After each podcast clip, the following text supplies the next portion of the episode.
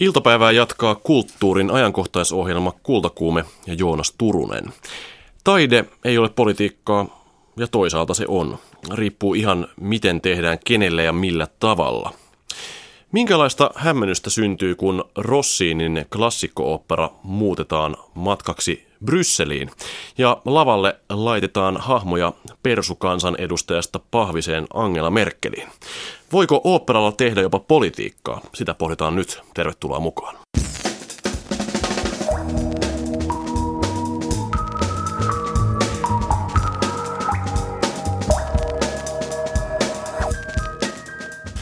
Tänään kultakuumassa käydään myös Lahdessa ja käydään metsässä. Jonkun mielestä me suomalaiset olemme vieläkin metsäkansaa, mutta keitä olivat 1500- ja 1600-lukujen metsäsuomalaiset? Ja mitä tapahtuu, kun entiselle kasarmille ilmestyy apulantaa?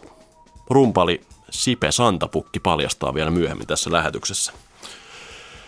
Mutta nyt lähdetään maaseudulta kohti kultivoitua kaupunkia, oopperasaliin. Musiikkitalon Sonore-salissa pyörii parhaillaan Giacchino Rossinin opera Matka Rämsiin, josta onkin tullut Matka Brysseliin. Tervetuloa lähetyksen ohjaaja Ville Saukkonen. Kiitos. Ja Sibelius Akatemian oopperakoulutuksen professori, kapellimestari Markus Lehtinen. Kiitos. Kuunnellaan heti alkuun pieni näyte, jotta päästään oopperatunnelmaan.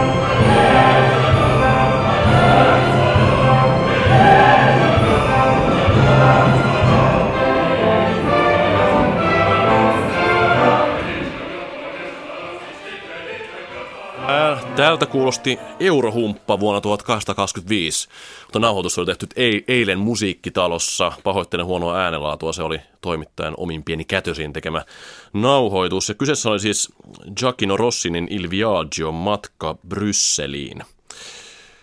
Hieno opera, siinä on parhaimmillaan lavalla 6 tai 17 solistia. Kapellimestari Markus Lehtinen on tuossa niin taiteellisessa vastuussa, mutta eilen oli Tuomas Djupsjöbakka puikoissa. Ketäs kaikkea tuossa äsken lauloi?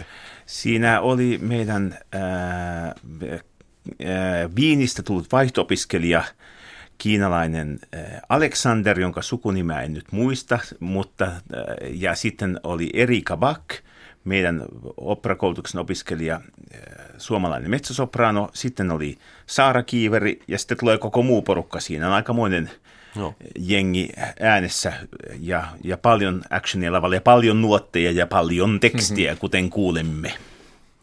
Niin tosiaan kyseessä on siis äh, taideyliopiston Sibelius Akatemian oopperakoulutuksen ooppera. Siellä on siis jo pitkälle edenneitä ja sitten aloittelevia oopperalaulajia, jotka muodostavat oopperaluokan ja tekevät sitten parin vuoden aikana useamman oopperaproduktion. Öö, Miksi juuri matka Rämsiin eli nyt matka Brysseliin valikoitu aiheeksi? Ensinnäkin tietysti pitää lähteä siitä, että, että me emme tietysti kouluta yhden äänityypin, yhdenlaisen ohjelmiston laulajia, vaan me koulutamme mahdollisimman laajalaisesti operaa ja musiikkiteatteria hallitsevia ihmisiä. Ja tämän, tämän, tämän nyt olevan operakoulutusryhmän tavoitteena on saada katettua – mahdollisimman monta tyylilajia. He ovat tehneet Richard Straussia, Verdiä, he ovat tehneet äh, Mozartia, Kosifan Tutten. He tekivät viime syksynä Kalevi Ahon maailmankanteistuksen Fridasta ja Diegosta kertovan uuden operan. Ja nyt he tekevät Rossin ja syksyllä he tekevät ranskalaista operaa.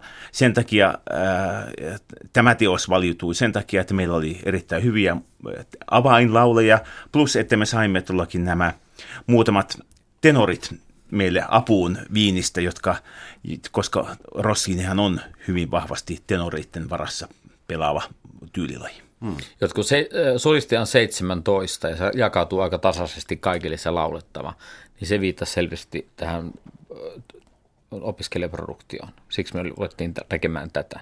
Markus pyysi multa jotain italialaista, että voisiko jotain italialaista repertuaria. Mä yhtenä yönä luin kaiken mahdollisen italialaisen repertuarin läpi ja sitten tämä kun kultakirjaimin nousi sieltä. Ja Markus innostui heti tästä ja tämä oli minusta pedagogisesti hyvä valinta näille mm. laulajille. Matka Ramsin Rossinin opera myös kiinnostava sen takia, että se kantaistettiin 1825 ja sitten se katosi pitkäksi aikaa ja löytyi uudelleen vasta 1970-luvulla. Ja siis alkuperäisessä libretossa on eri Euroopan kansallisuuksia, sen takia on helppo kääntää se äh, EU- tai Bryssel-aiheiseksi operaksi. Ville Saukkonen ohjasi tänä vuonna Via Kruukkis ristintiä-näytelmän. Siinähän ei ihan hirveästi voi irrotella. Mut, no, niin. Joo, joo no, mä oon tehnyt näitä kahta päällekkäin, että mä oon kulkenut Brysseliä ja Golgatan väliä koko tämän kevään, että se on ollut aika matka. Joo. Mutta molemmat oli todella mieluisia töitä. Hmm. Kumma, kumpaa paikkaa me mieluummin Ristille vai Brysseliin? Kyllä ehkä Brysseliin mieluummin kumminkin. Joo, olihan se vähän absurdi kysymys, ehkä pakko oli kysyä, kun molemmat oli matkoja. Tuota noin, äh, mutta että kyllähän, mm. kyllähän nykyoopperassa ja, ja teatterissa tai missä tahansa taide, taidemuodossa pitää sallia vapaat assosiaatiot. Ja, ja en ollut valitettavasti paikalla katsomassa Villen eh, via, mutta, tota, mutta kyllähän kaikki ne elementit, mitä ihmisen aivoissa, nykypäivän ihmisten tässä tietotulvassa syntyy assosiaatiot, niin kyllä niitä totisesti kannattaa käyttää hyväkseen. Ja Ville on sen tapainen ohjaaja, joka siitä ammentaa mahdollisimman monia eri tasoja. Kun mä lähdin rakentamaan tätä Matka Reimsiin, niin mä oon itse nähnyt se Dario Fon, joka kansallisoopperassa pyöri. Dario Fo tullessaan Helsinkiin niin sanoi, että hän tekee poliittisen epäkorrektin shown tästä teoksista. Ja mun mielestä se jäi aika niin kuin tyylipuku paraatiksi, mitä hän vielä teki. Että se lupasi enemmän kuin kuin, kuin teki. Ja mä ajattelin, että mä menen nyt pitemmälle tämän teoksen kanssa. Että mä teen satirisimman ja hullumman. Ja täytyy myöntää, että minä jopa kannustin ja Joo, mä kysyin Markukselta, että, että tota, saako tehdä oikein hävyttömästi siitä vaan. Ja että mulla oli Markuksen lupa tähän. Mutta että mä mm. halusin tehdä poliittista ja satiria ja viedä niin kuin asian paljon pidemmälle kuin mitä oli Foon tuotannossa. Hmm. Kävin eilen katsomassa tuolla musiikkitalon Sonore-salissa tämän esityksen. Siinä kuultiin tosi upeita laulusuorituksia, lupaavia lauloja, talentteja on selvästikin tulos Suomessa. Näyttämölle pano oli kyllä todella kiinnostava, Ville, täytyy sanoa. Siis siinä oli, mä luulen, että tyypillisin kangasmateriaali oli lateksi. Joo, tämä oli lateksi ja plastic-versio ja sitten karvala höystettynä. Joo. tota, niin, siis tässä Bryssel-tulkinnassa näistä eri kreivittäristä ja ja Greiveestä on tehty euroedustajia, jotka lentävät kokouksesta toiseen. Eli siis ollaan Euroopassa. Ville Saukkonen, minkälainen on se Eurooppa, jota tässä tulkinnassa kuvat? No se on aika satiirinen kuvaus ja humoristinen kuvaus ja aika ilkeäkin kuvaus Euroopasta. Ja teoksen loppu, loppu jää aika auki, että onko se positiivinen vai onko se negatiivinen. Mm. Että siitä jää tulkinnan varaa, että miten tästä eteenpäin ja miten me selvitään. Mutta se koko ohjaus on lähtenyt siitä tekstistä hyvin pitkälle, vaikka se teksti on niin hatara, mitä se on. Niin se, mitä monet on kysynyt mulle, että kuka tämän tekstin on nyt kirjoittanut tähän sun uuteen tulkintaan. Ja tämä on semmoinen härhäkäsitys kaikilta, että se, mä on todella se alkuperäinen teksti, miten siellä on montaa sanaa muutettu summennuslaitteeseen. Että joku Eurooppa äh, Ranska on muututtu Euroopaksi lettera direktiiviksi. Mutta mä oon kyllä rakentanut sen ja löytänyt koko sen Euroopan äh, unionin siitä Rossinin alkuperäisestä tekstistä. Ja tästä tekstiä mä en ole muuttanut. Mm.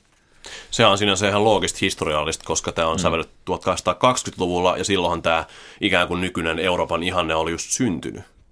Kyllä, ja tämä on vielä, vielä oikeastikin tapahtuu sillä tavalla, että porukkaa kerääntyy tässä tapauksessa sananmukaisesti sekä tilauksen mukaan että Liberatokin mukaan julistamaan kuninkaan kruuniaisia, jotka tapahtuvat Reimsissä. Ranskan kuningas Karle X kruunattiin siellä. Ja tuota, mutta on omassa laissaan ihan samat elementit, elementit mun mielestä, että semmoista tietyllä tavalla niin kuin täysin omassa, omassa kuplassaan elävää ihmistyyppiä, jotka edustaa jotakin tietynlaista omaa identiteettiä tai omaa tapaansa olla, joka on täysin täysin irti kaikesta mm, normaalista. Mm. Tässä olisi aika helppo nähdä erilaisia vertauksia. Mä haluan kohta mennä näihin, näihin kansallisiin mielikuviin, mitä tässä ohjauksessa on. Ne on aika, aika hassuja, voimakkaita, mutta että niin kun, jos miettii tota omaa kuplaa, niin Suomessa ihmiset usein ajattelee, että Bryssel, että se on semmoinen kupla, niillä on omat koulut ja päiväkodit siellä. Mutta eikö tavallaan aika moni suomalainen ajattelee oopperasta ja samalla tavalla? Niin, tämä on tietysti hyvä kysymys. Kyllä varmaan siis, jos lähdetään siitä vanhakantaista elitististä ajatuksesta mm. oopperan tekemisessä, mutta tota, kyllä monella tav- tasolla ja monella rintamalla kyllä pyritään pois siitä, siitä yli, ylipumpatusta sillä tavalla, että ikään kuin, että että on vaan kaikenlaista hienoa lavalle ja kukaan ei oikeastaan pysty tarttumaan niin, mihinkään. Kyllä se elitismi on väistymässä oopperassa, että niin kuin – ihmiset löytää enemmän ja enemmän oopperaa. Kyllä mä teen sen näköisiä esityksiä, että sekä nuoret että vanhat tulee katsomaan mun juttuja. Että hmm. en mä, mulle opera ei ole elitismiä, se on työtä. Niin, taas kiinnostava kysymys, Ville Saukkonen, että mitkä on ne keinot tavallaan, millä sitä operan elitismiä tavallaan riistoa alas. Mutta kuullaan tähän väliin, pohditaan tätä hetki, kuullaan pieni näyte tästä esityksestä.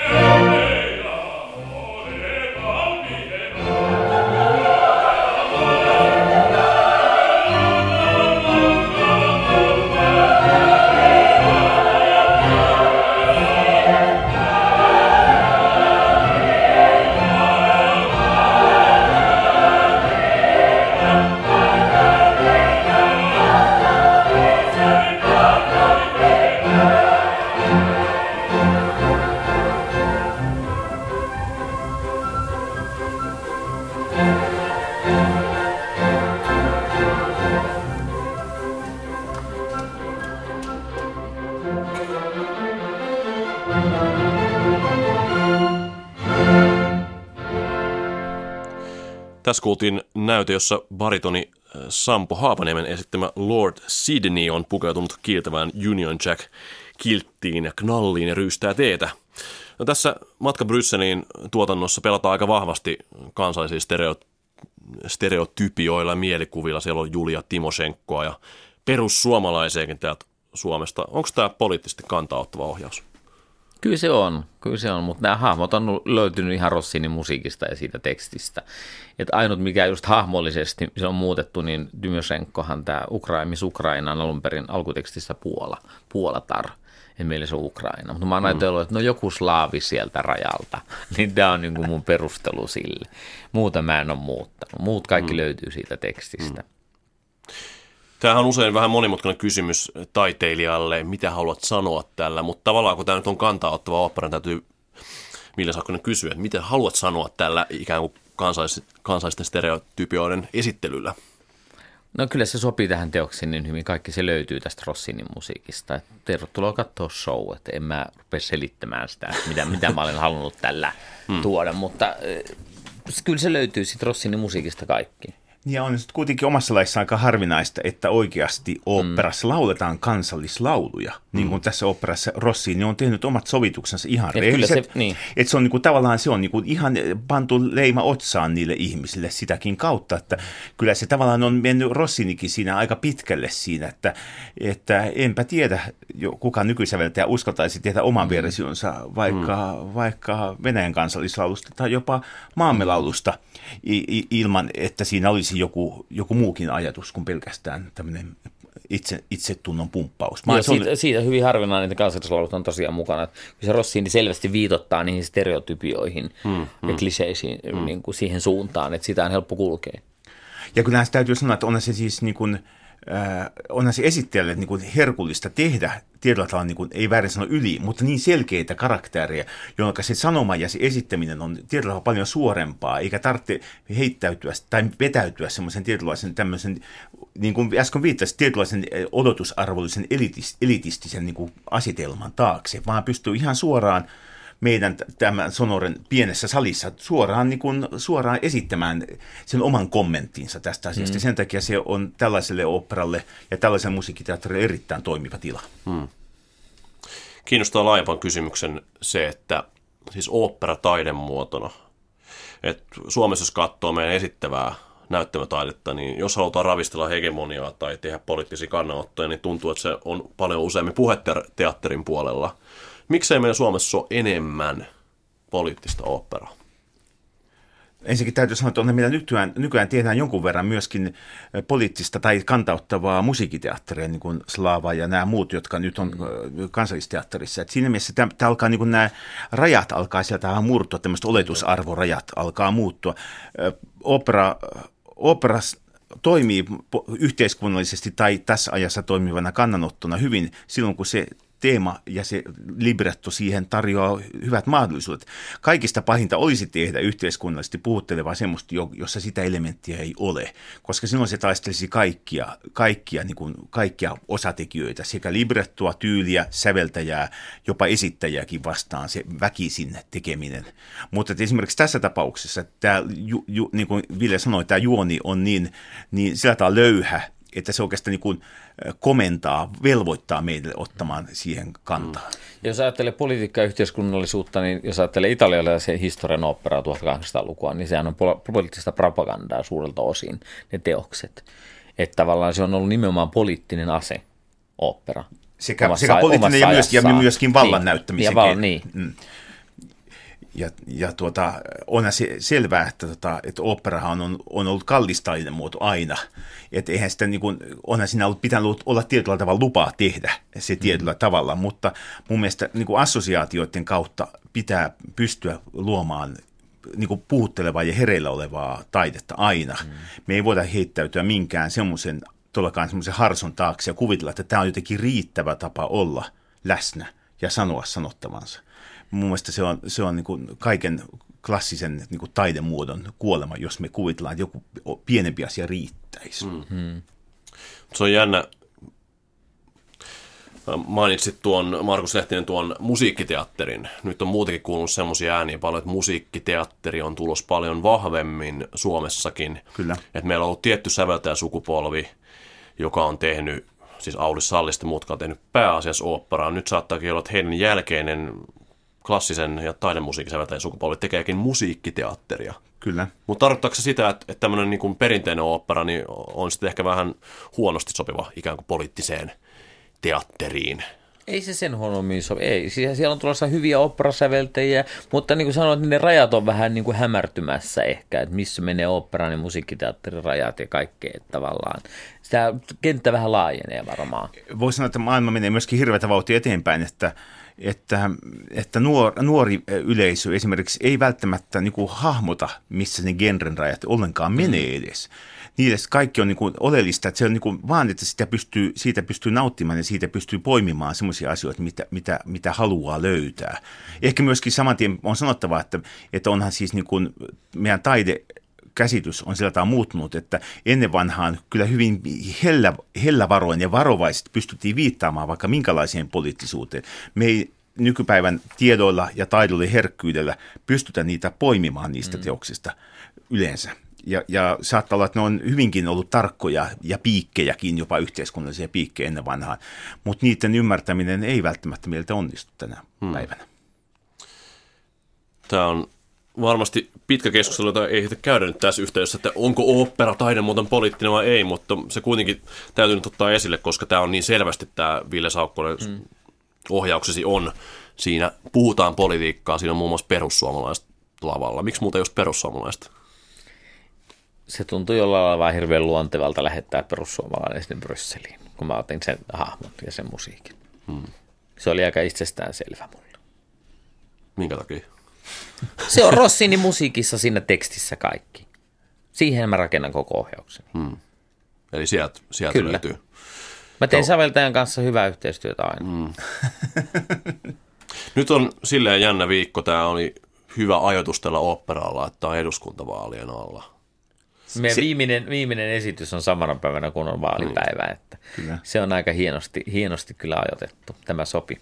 Ja itse asiassa tänään illalla tämän opera voi kuulla tuolla musiikkitalossa. Markus Lehtinen vedät ennen esitystä kulttuuripoliittisen paneelikeskustelun, jossa on ilmeisesti useimmat eduskuntapuolueet edustettuina. Mitä aiot kysyä näiltä politi- poliitikoilta?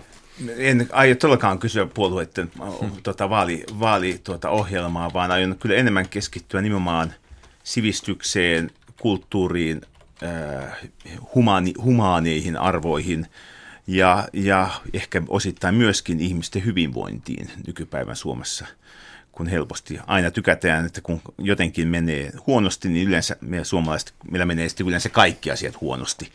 Ja me ollaan aika taipuvaisia näkemään aika negatiivisesti monet asiat. Et en, en ole houkuttelemassa mihinkään vaalipropagandaan, mutta haluan, haluan ikään kuin enemmän henkilökohtaisella tasolla kohdata nämä kahdeksan eri puolueen edustajaa. Hmm. Tosiaan olisi tarkoitus, että he menee katsomaan tämän esityksen tämän keskustelun jälkeen. Ville Saukkonen, mitä sä toivot, että he saa tästä? Musta olisi hauska tavata heidät väliajalla tai esityksen jälkeen, niin olisi hauska kuulla kommentteja. Mä olisin todella kiitollinen. Suuttuuko perussuomalaiset nyt? Ei suutu. Se on sympaattinen hahmo. Se on hyvin sympaattinen ja rakastettu hahmo. Mm. Eli, Kaikille nauretaan tasapuolisesti. niin. Ja voi sanoa, että, että ensi illassakin oli eri, useamman mai- maan suurlähettiläät, hekin hykertelivät siellä tyytyväisenä, tota, vaikka joku niistä valtioista oli jo lavallakin mukana, niin tota, oli erittäin positiivista. Kaikki saa tasapuolisesti. Kyllä, ilman muuta.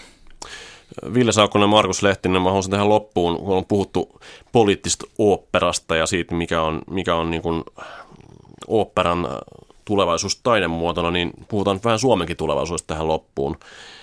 Ää, Tulevan sunnuntai valitaan uusi eduskunta ja uusi hallitus.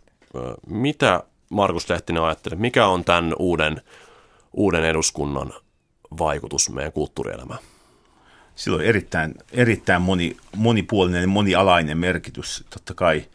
Tuota, se, mitä tietysti toivoisi, että me tässä maailman tilanteessa ja Suomen tilanteessa me puhutaan hirveän kovista arvoista. Me puhutaan yleensä vain rahasta ja numeroista. Ja toivoisi tietysti, että me voitaisiin puhua myöskin tuota, pehmeistä arvoista ja inhimillisistä humaaniudesta, luovuudesta, ihmisen vapaudesta ajatella ja kokea asiat ihan itse.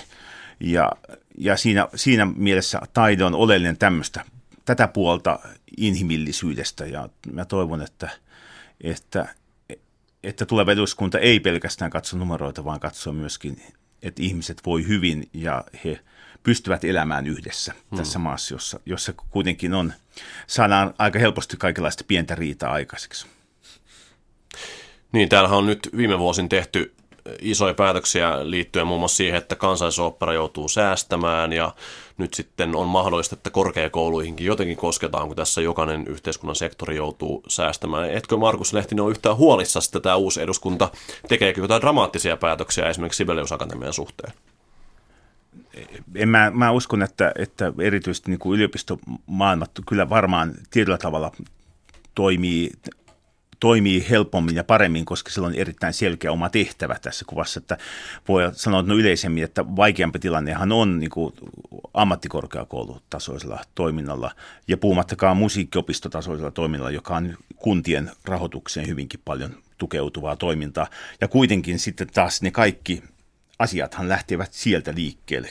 Että, että se on oikeastaan se pitkä kaari, koulutuksellinen kaari, jota toivoisi, että, että ei katkaistaisi, koska meillä on erittäin upeasti toimiva kulttuuriin, kulttuurikoulutuslaitos musiikin, muidenkin aineiden ja kulttuurialojen puolelta, että, että se ei ikään kuin tyrehtyisi ja kuivuisi tässä säästämisvimmassa kokonaan.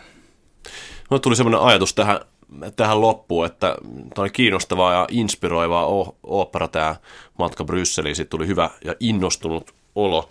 Mutta mitä mä jäin kaipaamaan ehkä seuraavassa operassa on se, että miksi tätä samaa voi tehdä niin kuin Suomen olosuhteissa. Tartutaan näihin Suomen ongelmiin vielä tiukemmin. Voisiko esimerkiksi Sibelius Akatemia tehdä, Akatemia tehdä Suomi-oopperan?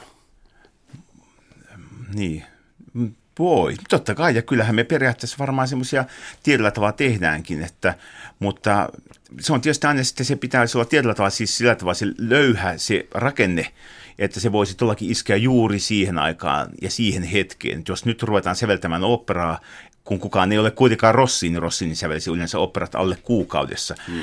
Ja se estettiin saman kuin vuoden aikana, jopa se, lähimpien kuukausien aikana, että, että meillä ei ole sellaisia säveltäjiä, jotka tekisivät niin nopeasti ja muutkin tuotantoorganisaatiot ei toimi niin nopeasti. Mutta onhan meillä olemassa onneksi kaikenlaista tätä teatteria, tämmöistä varieteehen päin viittaavaa teatteritoimintaa, joka on hyvinkin lähellä nykyhetkiä. Mutta ei, mikään ei ole mahdotonta. Niin on tulossa tasavallan satavuotisjuhla 17 ja mulla on kyllä suunnitelmia siinä. On mullakin suunnitelmia. Että kyllä, kyllä tätä, tätä tietä myös jatketaan Suomen suhteen. Hmm. Et tuossa, tuossa operassa on se hauska kohta, jonka, jonka mun mielestä pitää ehkä ymmärtää, minkä takia tämä keskustelu poukkoilee tällä tavalla. Ja tätä liik- liikkumatilaa on paljon, kun siellä on lauseet, että kaikki tässä maailmassa ovat hulluja tavalla tai toisella.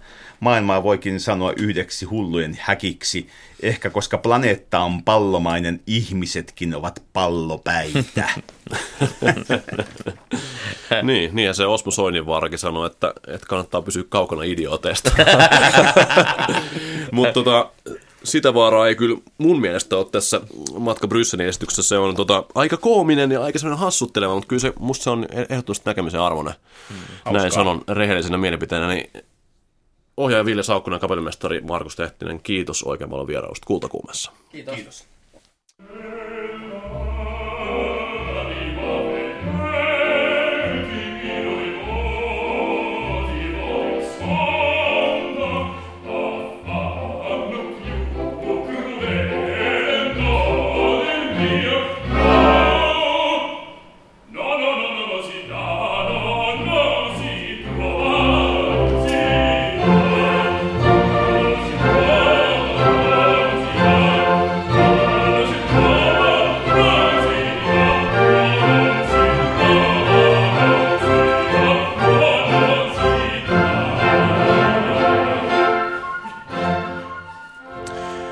Näin siinä tapahtui Kultakuumeen studiossa miehistön vaihdos lähes yhtä nopeasti kuin opera lavalla, kun meidän Markus Lehtinen ja Ville Saukkonen poistuivat tästä näin äh, kiireen vitkaan. Koska nyt lähdetään nimittäin Inttiin. Lahden satavuotias Hennalan varuskunta lopetettiin tämän tai viime vuoden lopulla. Alueen kymmenet komeat punatiilirakennukset ovat nyt myytävänä. Kaupan on muun muassa kirkko ja sairaala. Puistomainen Hennala on valtakunnallisesti arvokas kulttuurihistoriallinen ympäristö, joka muistetaan vuoden 1918 tapahtumista. Venäläiselle kasarmialueelle sulluttiin 10 000 punavankia, joista toista tuhatta kuoli tai tapettiin. Nyt Hennalasta halutaan tehdä elämää kihisevä viihtyisä asutus- ja kulttuurikeskus. Ensimmäisenä kauppoja ovat tehneet taiteilijat. Muotoilija pari osti sauna- ja pesularakennuksen ja venäläisen tarkkaampuja pataljoonan komentajan talon osti musiikkialan yritys Apulanta. Lisää kertoo Sipe Santapukki. Tämä on alueeseen suhteutettuna pieni rakennus. Tässä on vain 404 metriä, mutta valtavan hieno, niin kuin nämä kaikki muutkin alueen rakennukset. Siis punatiiltä, julkisivussa tiiliornamentteja, tänä päivänä häikäisevän kauniita tiilimuodostelmia, joita nykyään ei enää tehdä tietenkään kustannussyistä, koska tuommoisten veistoksellisten muotojen tekeminen vaatii aikaa. Toki myös taitoa, mutta ennen kaikkea aikaa. Ja koska aika on rahaa, niin nykyään sitä ei enää valitettavasti käytetä. Musta rastas lensi siinä mahtavan kuuseen, joita tuossa on muutama kappale pitkän lehmus kujanteen päädyssä ja mahtirakennuksen on nimenomaan tämän lehmuskujan päässä, että kesäaikaan tämä on kyllä tunnelmaltaan ainutlaatuinen.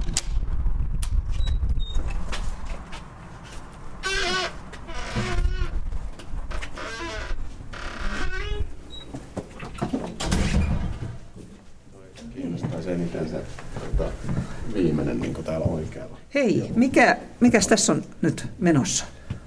Tässä on menossa kulttuuriyhteistyötä, joka on erittäin salaista, josta ei sen kummemmin nyt tässä vaiheessa vielä puhuta. No mutta esittele nyt kuitenkin itsesi. No mä olen Kaikkosen Ilpo ja tässä tällaista pientä yhteistyötä kehitteillä. Haluatko tänne töihin? Ei, kyllä mä itse työllistän itseni. Mutta Niin, mutta mä ajattelin, että työhuone. Niin, no joo, se, se on ollut tästä vähän hakusessa. No että niin, joo. Tässä on siis pitkä keskuskäytävä ja sitten aika pieniä huoneita. Tähän nyt on lohkottu varmaan toista kymmentä pientä tilaa nyt tällä hetkellä. Tämä on tosiaan rakennustoimistoksi tehty 79 tämä sisätila. Mutta onneksi on säästetty nämä peiliovet. Kaikki oleellinen tässä rakennuksessa on erittäin hyvin säilynyt. Onko teillä sitten käytössä alkuperäiset piirustukset? On toki. Ja museolta saa onneksi apua. Apua, kun ollaan samalla asialla, yhteisellä asialla. Jos mennään tähän huoneeseen, nimittäin tämä upea pieniruutunen ikkuna, missä on käsin puhalletut lasit, väpäjää kivasti tuo maisema, niin, tai taivas, niin tämä on suoraan vastapäätä tuota hienoa lehmuskujannetta. Ikkunalla on korkeutta, hetkinen, pari metriä varmaan. Kyllä se korkeampi on, on kuin minä. Mutta huonekorkeus on näin ollen liki neljä metriä vai? Nelisen metriä, kyllä. Olisiko tämäkin huone alkujaan avarampi? Kyllä tämäkin kyprokkiseinä on. Ikkuna laudalla on leveyttä puoli metriä. No tässä mahtuu pitämään vaikka festivaalit tällä ikkunalla. Ja seiniä, jos katsotaan, niin ne on metrin paksuiset. No suurin piirtein joo, että todella järeät ulkoseinät. Sipe Santapokki Apulanta osakeyhtiöstä. Aiotteko te Lahden Hennalan komentajan taloon nyt sitten tuoda jonkunnäköistä yritystoimintaa sen verran utelen, että pitääkö tämän talon tuottaa? No tämän talon pitäisi ainakin tuottaa hyvää kulttuurisisältöä. Se on meidän toimintasuunnitelma, että nämä neliöt valjastetaan nyt toistaiseksi ainakin kulttuurisisällölliseen toimintaan ja tuotantoon. Jos täällä kuitenkin aiotaan tehdä töitä ja toimia, niin onko tarkoituksen mukaista täydellinen autenttisuus? Jos nyt ajatellaan, että täällä on loistoputket ja sitten pitäisi jotain sadan vuoden takaisia tunnelmavaloja tänne tuoda. Siis pitkällä tähtäimellä on nimenomaan täydellinen autenttisuus. Että tämmöinen rakennus, kun on hankittu, niin tämä tulee palauttaa entiseen loistoonsa. Että tämä täytetään nyt ensi alkuun tosiaan elämällä ja nimenomaan kulttuurisella sisällön tuotannolla. Totta kai tilat valjastetaan siihen käyttöön, mutta meillä on koko ajan se iso suunnitelma olemassa, jonka mukaan edetään. Että tämä olisi niin kuin museo. Jos lähdetään entisöimään, niin en mä usko, että siinäkään jäädään ihan puolitiehen. Mitä näille kaikille muille rakennuksille? Näitä on lukemattomia komeita punatiililinnoja tässä perätyksin tässä puistossa. Sauna ja pesutupa on myyty, samaten tuo upserikerho. Mitäs muille? En tiedä, mutta toivon tietenkin, että nämä viedään käsistä nämä rakennukset. Sehän olisi kaikkien etu, että Hennalan alue herää uudelleen henkiin. Että sehän meilläkin oli tässä ihan alkuperäinen ajatus, että tehdään nyt tämmöinen pieni kulttuurityö ja kannetaan omalta osaltamme kortemme kekoon. Annetaan Hennalalle uutta elämää. Tämä alue ansaitsee sen. Ja, mutta niin kuin sanoin, niin täällä on paljon neljöitä, että etenkin nuo isot kasarmirakennukset kiinnostaa, että mitä niihin keksitään. Niissä on kumminkin semmoinen 7-8 tuhatta neliöä per rakennus. Mutta eikö niistä voi tehdä asuntoja sitten? No niistä tulisi kyllä valtavan isoja kerrostaloja. Mutta niin kuin sanoin, niin mielenkiinnolla seuraa, mitä niihin keksitään. Ne on muuten knoppitietona pakko mainita, että just nuo kyseiset kaksi kasarmirakennusta, niin ne on tota, aika ainutlaatuisia. Niissä on nimittäin pohjakaavassa sellainen uloke. Ne ei ole suorakaiteen muotoisia niin kuin käytännössä kaikki sen ajan venäläiskasarmit, vaan niissä on semmoinen ortodoksi kirkkoa kohti kurottava uloke kummassakin. Ja se on käsittääkseni niin kuin todella harvinaista Pieni kappeli on ollut niissä kummassakin Ei, sitten, vai? niiden edessä, niiden keskellä. Periaatteessa tämän alueen keskellä on edelleen kappeli, joka on sekin myynnissä. Sitä ei saa ihan mihin tahansa toimintaan valjastaa. Et siinä on vähän ehkä tiukemmat ehdot, mitä seinien sisäpuolella tulee tapahtua. Lahden museoiden rakennustutkija Riitta Niskanen, tämä komentajan rakennus on Helmi. Kuinka paljon vastaavanlaisia rakennuksia Hennalan kasarmialueella on, jotka ovat kansallisomaisuutta oikein? komentajan talo on, on hierarkisesti tietysti tärkeä ja se vaatii tietynlaisen kohtelun tilallisesti, mutta mutta myöskin joku kaalivarasto tai, tai paja on, on ihan yhtä tärkeä, koska se kertoo siitä toiminnasta ja siitä, että, että se koko koneisto on, on saatu palvelemaan sitä tehtävää, mitä se on säädetty. Kun nyt senaattikiinteistöt myy Hennalan rakennuksia, niin rakennustutkijana, oletko huolestunut? Varmaan kaikki niitä kiinteistöjä ostajat, ostavat niin tajuavat sen, että sinne tulee tiukat suojelumääräykset, mutta he eivät voi tietää sitä, millaiset ne suojelumääräykset on, koska niitä suojelumääräyksiä ei vielä ole olemassa. Minkä takia ei? Sen takia, että siellä on kaavoitus mene, mene, meneillään ja vasta siinä kaavassa kaavoissa sitten määritellään ne suojelutavoitteet ja siis puolustusvoimien käyttöhän on, on yleensä suojellut puolustusvoimien rakennuksia tietenkin. Niin, niinhän niin kuin loogisesti on, että, tota, että ja valtio ylipäänsäkin on aina ollut vastuullinen omistaja sillä tavalla, että siellä on korjattu mahdollisimman vähän ainoastaan se, mikä on rikki ja, ja tota, ne on säilynyt niin kuin alkuperäis tai vastaavassa asussa aika hyvin, mutta nyt kun niistä tulee koteja tai toimistoja tai mitä niistä nyt sitten tuleekin, niin, niin siinä on se vaara, että, että se toiminta ei ehkä ihan sovellukaan siihen siis rakennukseen. Onko, onko ostajalla riski? Mielestäni on.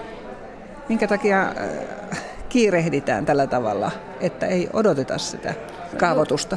Senaatti toimii liiketaloudellisin periaatteen ja siellä varmaan taotaan nyt sitten, kun, kun rauta on niin sanotusti kuuma, kun vielä ei tarvitse miettiä ihan joka, joka nuppia ja naulaa. Sanoi Riitta Niskanen Lahden museotoimesta. Toimittaja oli Riitta Vauras. Kansallismuseon metsäsuomalaiset näyttely esittelee ensi kertaa yleisölle kansa- ja kielitieteilijä Astrid Reponen Juvaksen Ruotsissa keräämän 130 esineen kokoelman vuodelta 1932. Metsäsuomalaiseksi kutsutaan Keski-Ruotsiin ja Kaakkois-Norjaan 1500-luvun lopulla ja 1600-luvun ensipuoliskolla muuttaneita suomalaisia.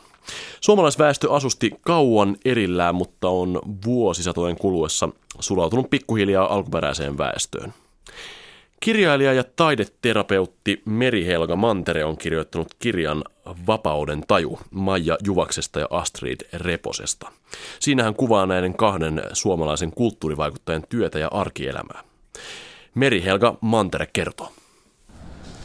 Kaikki nämä esineet, mitä tässä huoneessa näkyy näin hienosti, ihanasti esille pantuina, niin ne kuuluu semmoisen kokoelmaan, joka nimi on Reposen kokoelma – joka on nyt ensimmäistä kertaa täällä museossa esillä. Ja Reponen viittaa Astrid Reposeen, joka oli äitini, kansanperinteen tutkija ja, ja murteiden tutkija, erityisesti 30-luvulla aktiivisena kiertämässä kyliä ja Suomen puolella ja Ruotsin Värmlannissa. Hän kiersi sanastajana. No siis todella tämä sanastaminen, eli murresanojen keru, eri murteiden sanojen muistin merkitseminen ja, ja kerääminen oli hänen tama, tavallaan se ammattityönsä, koska suomalaisen kirjallisuuden seurojen ja erityisesti sanakirjasäätiön, säätiön leivissä hän oli, oli usean vuoden ajan nimike oli stipendiaatti, siis sanakirjasäätiön stipendiaatti, ja se varsinainen työ oli kielitieteellinen työ.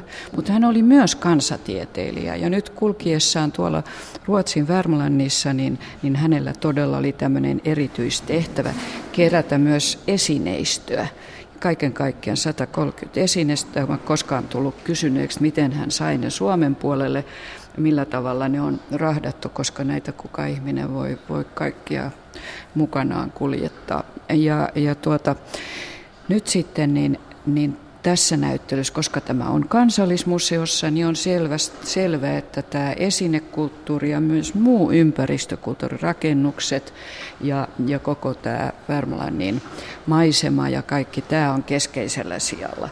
Mutta niin kuin sanottu, se sanastustyö oli sitä, sitä mitä hän, hän teki ja myöskin tätini Maija Juvas ja, ja kolmas tunnettu samanikäinen tutkijanainen Helmi Helminen. Nämä kaikki kolme naista on syntynyt 1905. Nämä kolme hyvin nuorta naista olivat kuitenkin aika harvinaisia, eikö nämä sanastusreissut yleensä ollut miesten heiniä enemmän? Kyllä voi sanoa, että kansanperinteen tutkimus oli hyvin miesvaltainen alue.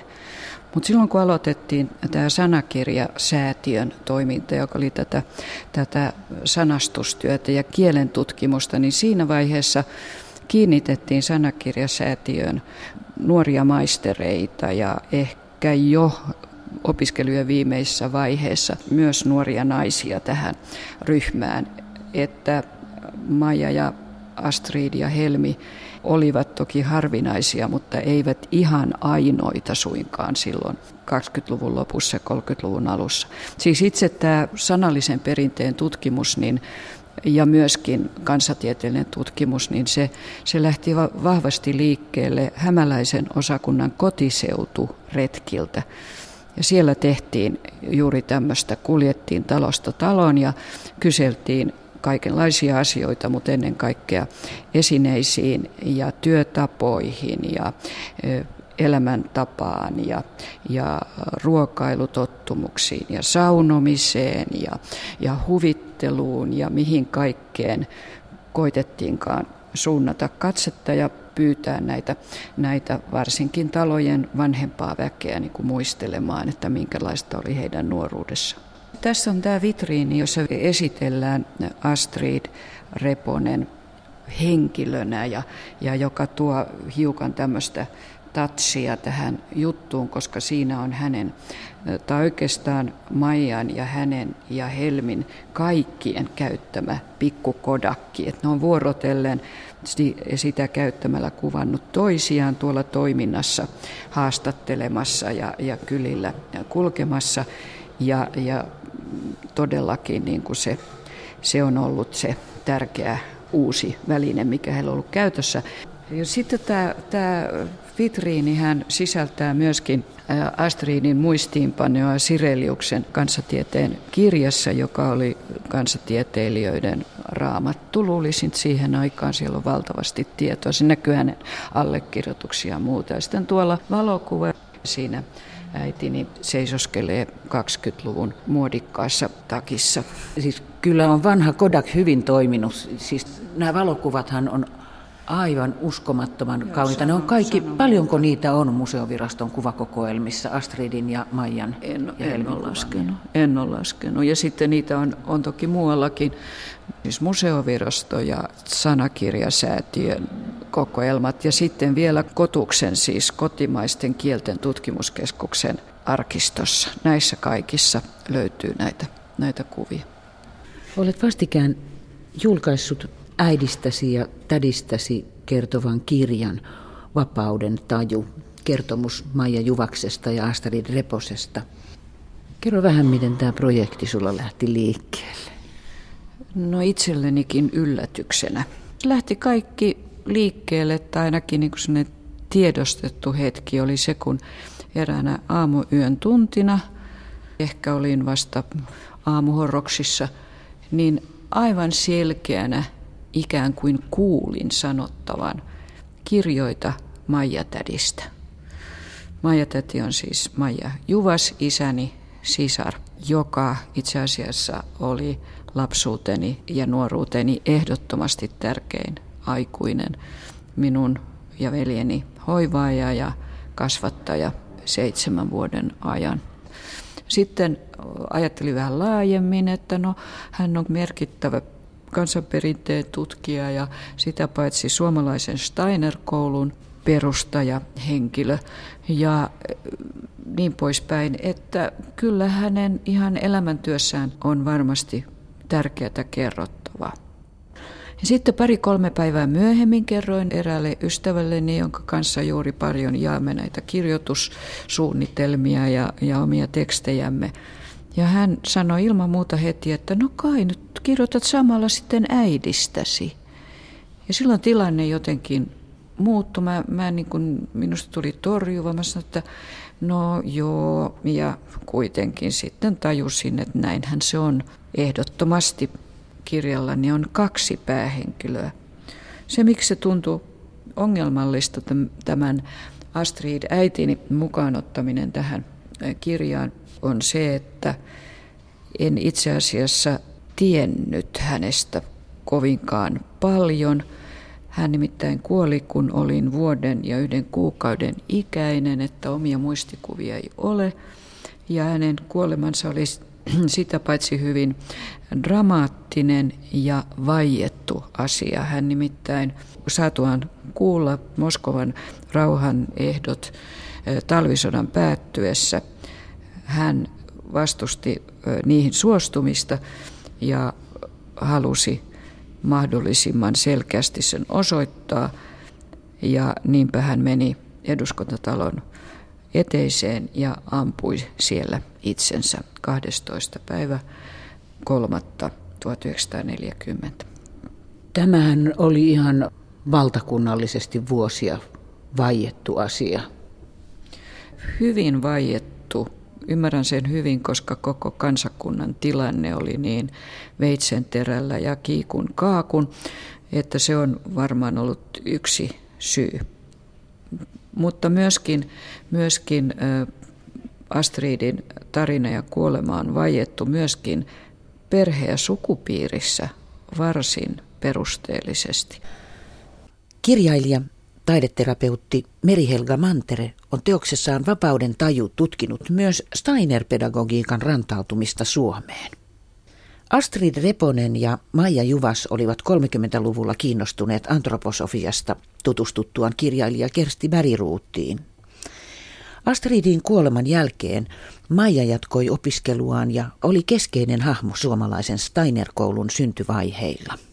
Vuotta 1952 voi pitää hyvin tärkeänä vuonna siinä mielessä, että Maija alkoi saada ympärilleen sellaisia ihmisiä antroposofissa liikkeessä, jotka eivät ole pelkästään kiinnostuneita Steiner-pedagogisen opetuksen teoriasta, filosofista ideasta, vaan myöskin ihan käytännön tasolla olivat valmiita opiskelemaan Steiner-pedagogiikkaa ja suuntautuivat koulun perustamiseen.